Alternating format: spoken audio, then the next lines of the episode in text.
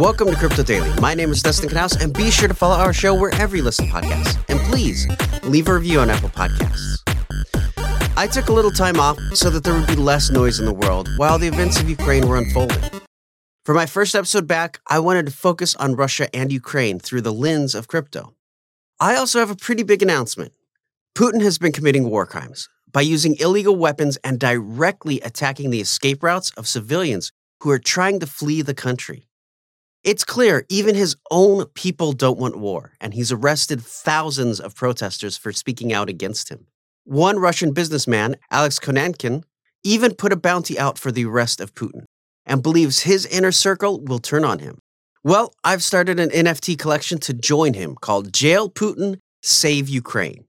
I wanted to harness the power of our community to attempt to put an end to the war and to help the people of Ukraine. Half of the proceeds from the project will go to a bounty for the arrest of Putin for his war crimes, which will allow the people of Russia to finally have the opportunity to have a leader that actually cares about them. The other half of the proceeds will go to aid Ukraine and help those in need in the war torn country. If the NFT project were to sell out all 100,000 pieces, that would conservatively be $4 million in a bounty on Putin and $4 million in aid. If crypto were to go back to its all time high, that would actually bring it over $8 million, potentially bringing the total bounty for Putin up to $9 million. If Putin does the right thing, stops the attack, and leaves Ukraine alone, all of the proceeds will go to help Ukraine. Again, the collection is called Jail Putin, Save Ukraine. To continue the news about crypto in Russia, Senator Warren has been putting together a bill to stop crypto exchanges from working with people in Russia. Both Democrats and Republicans are worried that Russia will be able to sidestep sanctions imposed on their banks by using cryptocurrency. Last week, Senator Lindsey Graham said cryptocurrency is rearing its ugly head. As you sanction the Russian central bank, which is a good thing, I worry that cryptocurrency could be used by Russians to stay afloat. One of the draft provisions in Warren's proposal would seek to make it easier to verify identities of customers and transfers to private crypto wallets by requiring financial institutions to keep detailed records and submit reports to the Treasury Department. Now, this has a lot of crypto advocates worried as it takes away from the decentralized part of cryptocurrency. Also, the CEOs of Binance and Coinbase have said that cryptocurrency is not useful for evading sanctions.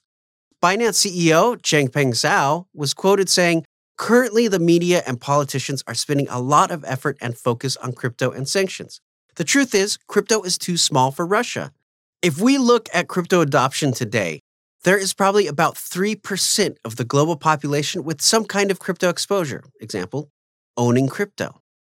Of those, most only have a small percentage of their net worth in crypto, less than 10% on average. So there is probably only 0.3% of the global net worth in crypto today. And that percentage applies equally to Russia. Binance's CEO also added another reason Russia would not want to use crypto is that it's too traceable. And governments around the world are already very adept at tracking it. They also noted that privacy focused cryptocurrencies such as Monero would not work either because the market cap of XMR is $3 billion compared with Russia's GDP of $1.5 trillion. Coinbase's CEO, Brian Armstrong, also tweeted on Friday We don't think that there's a high risk of Russian oligarchs using crypto to avoid sanctions because it is an open ledger. Trying to sneak lots of money through crypto would be more traceable than using US dollar cash, art, gold, or other assets. So, really, our government is spending a lot of time and money on something that's not really helping anything. Although Switzerland has come out saying that they will freeze Russian crypto assets. Swiss Finance Minister Guy Parmelin says 223 Russians, including close associates of President Vladimir Putin, have had their bank accounts and physical assets frozen by Switzerland in the past week.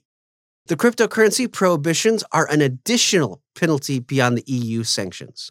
A senior official with the finance ministry told the Financial Times that freezing crypto assets was necessary because Switzerland wants to protect the integrity of its blockchain industry.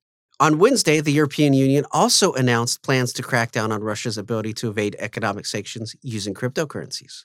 France's finance minister said, We are taking measures in particular on cryptocurrencies or crypto assets which should not be used to circumvent financial sanctions decided upon by the 27 EU countries.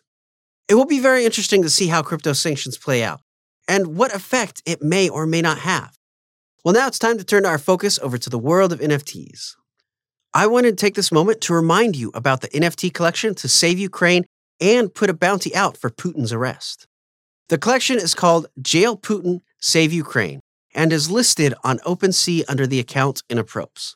Half of the proceeds for the 100,000 token project will go to put a bounty out for the arrest of Vladimir Putin for his war crimes, such as killing civilians.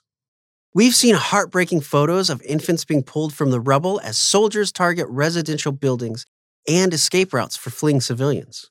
The other half of the proceeds will go to help Ukrainians rebuild their homes and provide aid to the country. At current rates, if the project sells out conservatively, it'll be worth over $4 million for the bounty and another $4 million to aid Ukraine. If crypto goes back to its previous all time high, it's over $8 million for each. Please tell your friends about this project and consider purchasing one for yourself. Again, the project is Jail Putin, Save Ukraine, listed by Inapropes. Please follow our show wherever you listen to podcasts and leave a review on Apple Podcasts. If you get your podcast on YouTube, be sure to subscribe and leave a comment there. I'm Dustin Knaus, and thank you for joining me today.